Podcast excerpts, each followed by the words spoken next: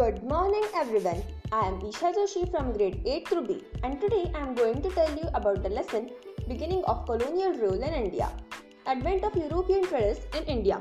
Vasco da Gama, a Portuguese explorer, discovered a new sea route to India in 1498. This discovery paved the way for the Europeans to trade with India. The Portuguese were the first European traders to establish their control in the western coast of India. They had their trading settlements at Goa, Daman and Diu.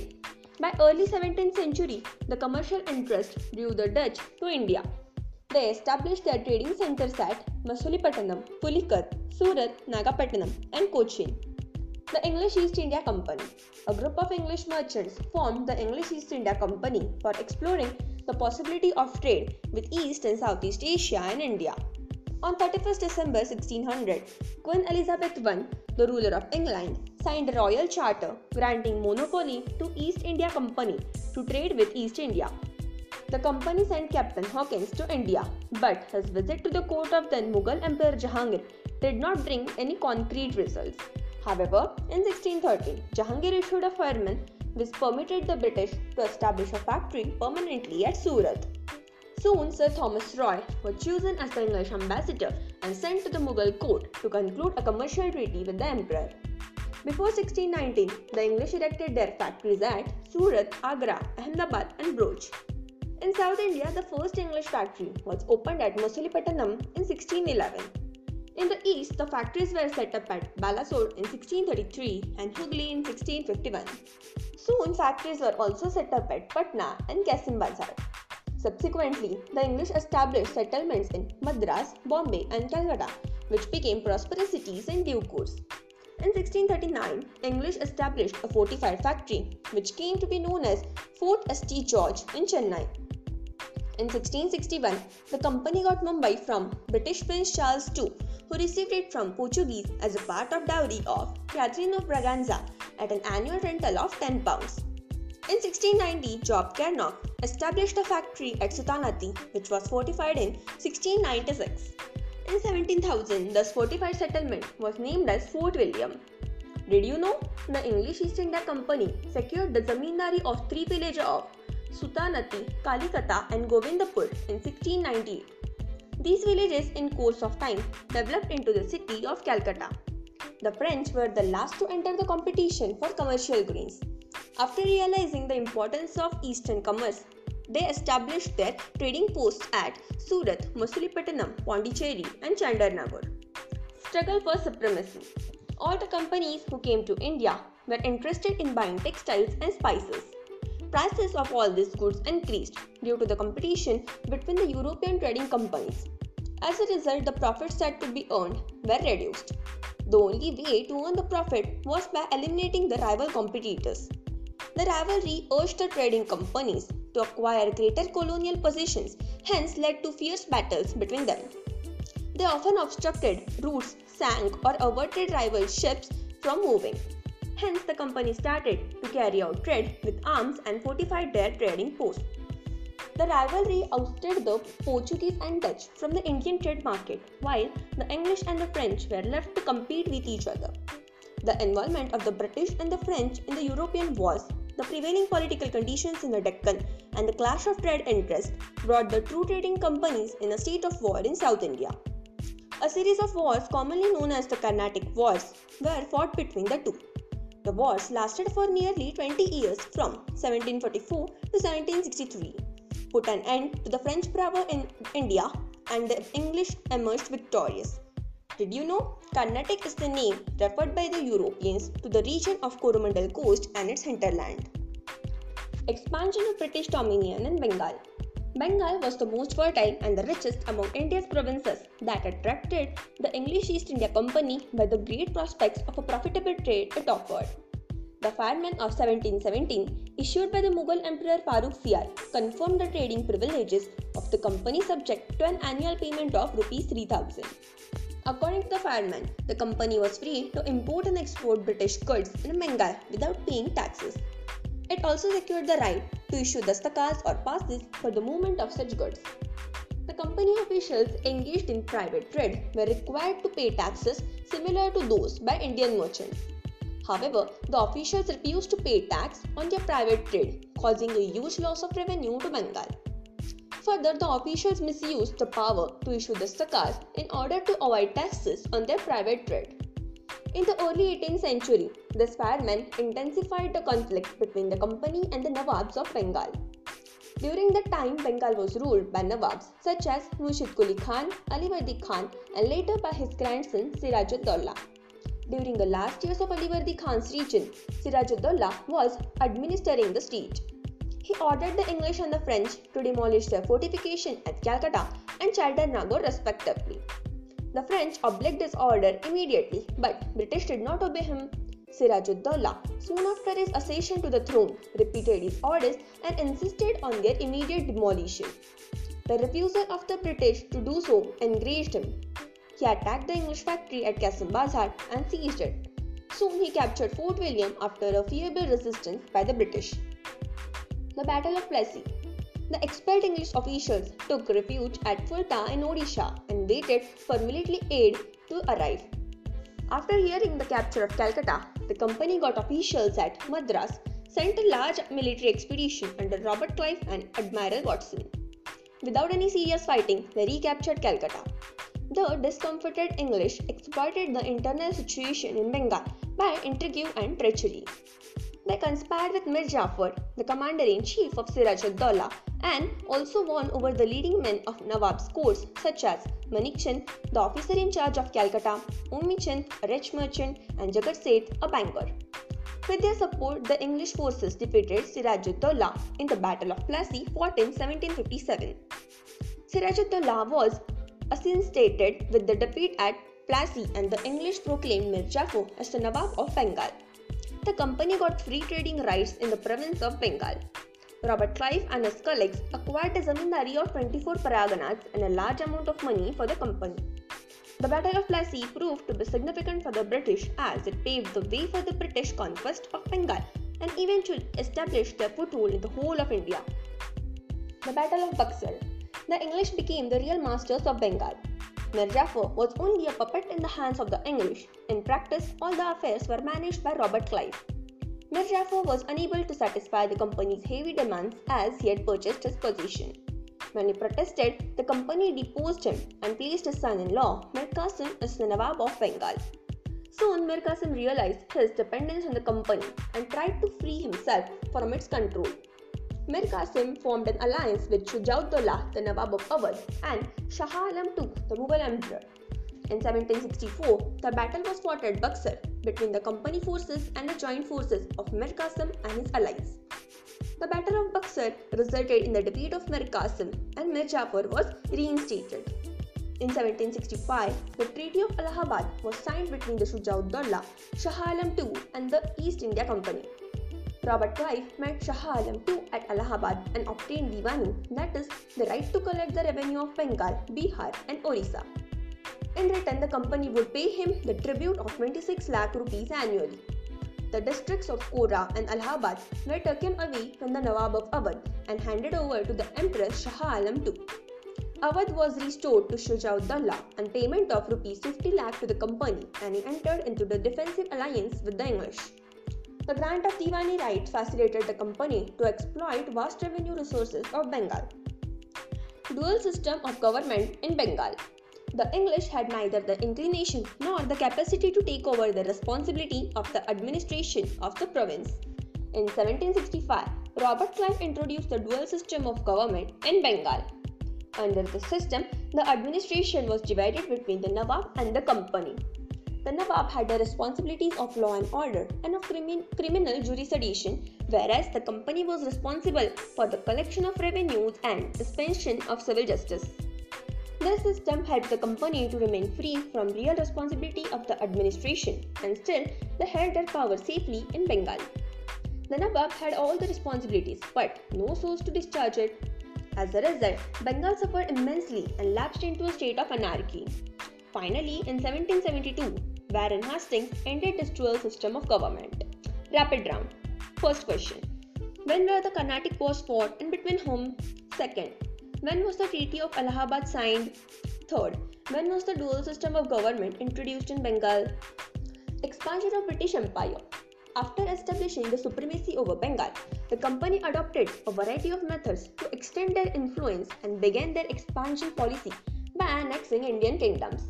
Subsidiary Alliance The subsidiary alliance was a political instrument introduced by Lord Wellesley, British Governor General of India from 1798 to 1805, to bring the Indian states under the power of the company. It was an agreement signed between the ruler and the company for which the ruler would get protection from his enemies under this alliance. The Indian ruler had to disband his native armies.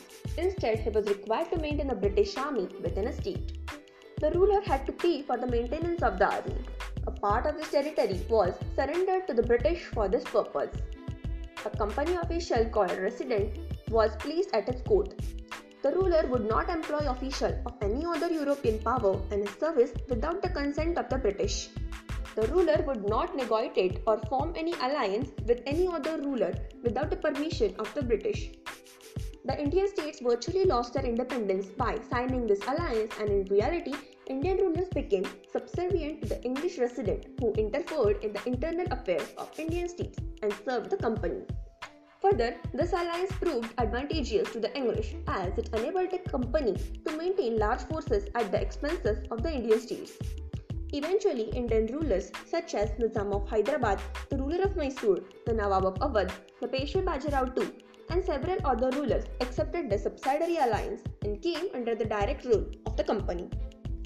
Doctrine of Lapse Doctrine of lapse was an annexation policy conceived by Lord Dalhousie, the Governor General from 1848 to 1856. According to this doctrine, if an Indian ruler, under the direct influence of the English East India Company, died without a male heir, his kingdom would lapse, meaning it would become a part of the British Dominion. According to the Hindu law, an individual or a ruler could adopt a male child in the absence of a natural heir. However, it was asserted that such adoptions would have to seek the prior approval of the British. In reality, they refused the adoptions and on this pretext annexed several kingdoms such as those in Satara, Sambalpur, Udaipur, Nagpur, and Jhansi. In 1856, Awadh was annexed by the company on the grounds of the misgovernment of the Nawab. This caused great unrest among the people of Awadh. They were enraged by the humiliating way of Nawab Wajid Ali Shah's deposition and revolted against the British. Conquest of Mysore Mysore was a source of threat to the growing British influence in India. The company had to face stiff opposition under the leadership of Hyder Ali and his son Tipu Sultan and resorted to direct military confrontation. The rulers of Mysore did not encourage trade with the company on the other hand, Tipu Sultan's close alliance with the French infuriated the British. This animosity resulted in four Anglo-Mysore wars from 1767 to 1799 between the company and the rulers of Mysore. The war ended with the defeat and death of Tipu, who died while fighting gallantly in the defense of his capital, Seringapatam. The British annexed some of the territories of Tipu, which were given to the Marathas and the Nizam of Hyderabad for their help. However, the Marathas refused to accept it. The rest of the kingdom was restored to the minor heir of the Wodiyars, the old Hindu ruling dynasty of Mysore, by signing a subsidiary alliance. War against the Marathas. The Third Battle of Panipat in 1761 resulted in humiliating defeat of the Marathas.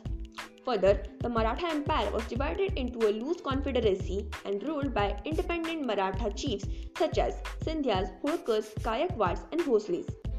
After the death of Peshwa Madhav Rao I in 1772, internal quarrels among the Marathas enabled the British to interfere in their internal affairs and this led to a series of wars. The First Anglo Maratha War from 1775 to 1782 ended with the Treaty of Salbai, which guaranteed peace with the Marathas for 20 years, thus ending the war, but there was no clear victor. In Second Anglo-Maratha War from 1803 to 1805, peace was concluded with the British securing Odisha and parts of western Gujarat and Bundelkhand from the Marathas. The Third Anglo-Maratha War from 1817 to 1818 was a final and decisive war fought between the Marathas and the British, leaving the Marathas defeated the British destroyed the Confederacy. The Peshwa was removed and sent to Bithur near Kanpur on a pension of 8 lakh a year and all his territories came under the British control. With this war, the company had complete control over all of present day India south of the Satluj River. Conquest of Sindh and the Punjab. The East India Company fought a prolonged war between 1838 and 1842 with Afghanistan that helped the company to establish its indirect rule there. They had realized the importance of Sindh as a channel of commerce from the very beginning, which was annexed by Charles Napier in 1843. Another significant power against whom the British had to fight in order to establish their supremacy was that of the Sikhs. But the presence of Maharaja Ranjit Singh held back the company. However, it was only for a temporary period. The death of Maharaja Ranjit Singh followed a period of instability and a struggle for power. The British grabbed the opportunity and two prolonged Anglo-Sikh wars decided the fate of Punjab. The Sikhs could no longer preserve their independence and finally in 1849 Lord Dalhousie annexed the kingdom of Punjab. Did you know? The Battle of Buxar, the Battle of Plassey, the Anglo-Maratha Wars, the Mysore Wars and the Anglo-Sikh Wars established the company as the paramount or supreme power in India. A new policy of paramountcy was introduced under Lord Hastings which claimed the company's power was more than any of the Indian state and thereby justified their annexation of Indian territories. However, the process did not go unopposed. There were several instances when the British had to face stiff opposition. Rani Channamma was one of those who fought against the British. She resisted the British when they tried to annex the small, small state of Kittur. She was arrested and imprisoned where she died in 1829. Rapid round. First question Who devised the policy of subsidiary alliance? Second, Name the three kingdoms annexed under the policy of Doctrine of Lapse. Third, who died while, who died while defending the capital, Seringapatam? Administrative apparatus of the British. In 1757, after the conquest of Bengal, the English East India Company became a dominant political power in India. With the territorial expansion, the company also felt the need to administer the acquired territories efficiently the British Parliament enacted a series of laws for the better regulation and management of the company affairs not only in India but also in England. The Regulating Act of 1773 The Regulating Act of 1773 was regarded as the most important act in the evolution of British administration in India. This act introduced parliamentary supervision over the actions of the directors of the company the British territories were broadly categorized into administrative units called presidencies. There were three presidencies, namely Bengal, Madras, and Bombay, and each of these were administered by a governor. The Regulating Act of 1773 unified these three presidencies under the authority of the Governor of Bengal, and the new authority was raised to the position of the Governor General in order to create unified administration for India. He was the supreme head of the administration with a council of four members appointed to administer Bengal. He was to supervise the governors of the Madras and Bombay. Warren Hastings from 1773 to 1785 was the first Governor General appointed under this act. The Pitt's India Act in 1784. In 1784, the Pitt's India Act was introduced to rectify the defects of the Regulating Act of 1773 a board of control was established comprising of six members. This act fully empowered the board, which had all the powers and control over the civil, military, and revenue affairs of the company. The Act of 1786. This act gave the power to Governor General to overrule his council in certain situations. He was also made Commander in Chief of the British forces in India. The Charter Act of 1813 and 1833 the Charter Act of 1813 opened the Indian trade to all Englishmen subject to a few conditions and abolished the company's monopoly in Indian, Indian trade except trade with the China. The Charter Act of 1833 deprived the company of all its commercial activities and also ended its trade with China. Henceforth, the company remained purely an administrative body under the Crown. Law and Judiciary before the arrival of the British, the Indians followed traditional laws based on local customs and traditions to carry out justice. In the beginning, they did not interfere with the existing system and followed the Hindu laws and Muslim laws. This caused confusion, and during the period of Warren Hastings and Lord Cornwallis, important changes were made and a proper shape was given to the Indian judicial system. In 1772, according to the new system of justice, two courts, namely a criminal court and civil court, were established in each district. In addition to these, the Sardar Diwani Adalat and Sardar Nizamat Adalat for revising and confirming sentences were established in Calcutta. The criminal courts remained in the hands of Qazi and Mufti, who were supervised by the collector. The civil courts were presided over by the collector. The main job of the collector was to collect taxes and maintain law and order in his district, for which he could take the help of judges, police officers, and darogas. In 1774, the Supreme Court was established in Calcutta under the Regulating Act of 1773. The foundation of the two notable developments in the field of judicial administration, the codification of laws and the establishment of the High Court, was laid during the administration of the company. A law commission was constituted to codify all the Indian laws, but thus the principle of the rule of law was introduced for the entire country, irrespective of caste and creed, thereby established the concept of equality before the law. The Indian High Court Act of 1861 authorized establishment of high courts in Calcutta, Madras and Bombay by amalgamating the Supreme and Sardar courts. Civil service in the early days of the company, commercial as well as the administrative duties were carried out by the merchants, factors, and writers. Initially, the candidates selected by the directors of the company could join the civil service, but later they became extremely corrupt and inefficient. It was Lord Cornwallis who took the earliest steps to purify the administration. The civil servants were required to sign a covenant by which they accepted the terms and conditions of the service and signed a pledge not to carry on private trade and accept, present, uh, accept presents from the natives. The system of paying commissions to the servants of the company was strictly prohibited. The salaries of all the cadres of service were raised. The Indians were completely excluded from the highest offices of the state. They were recruited in the lower ranks and were subordinate to the covenanted civil service.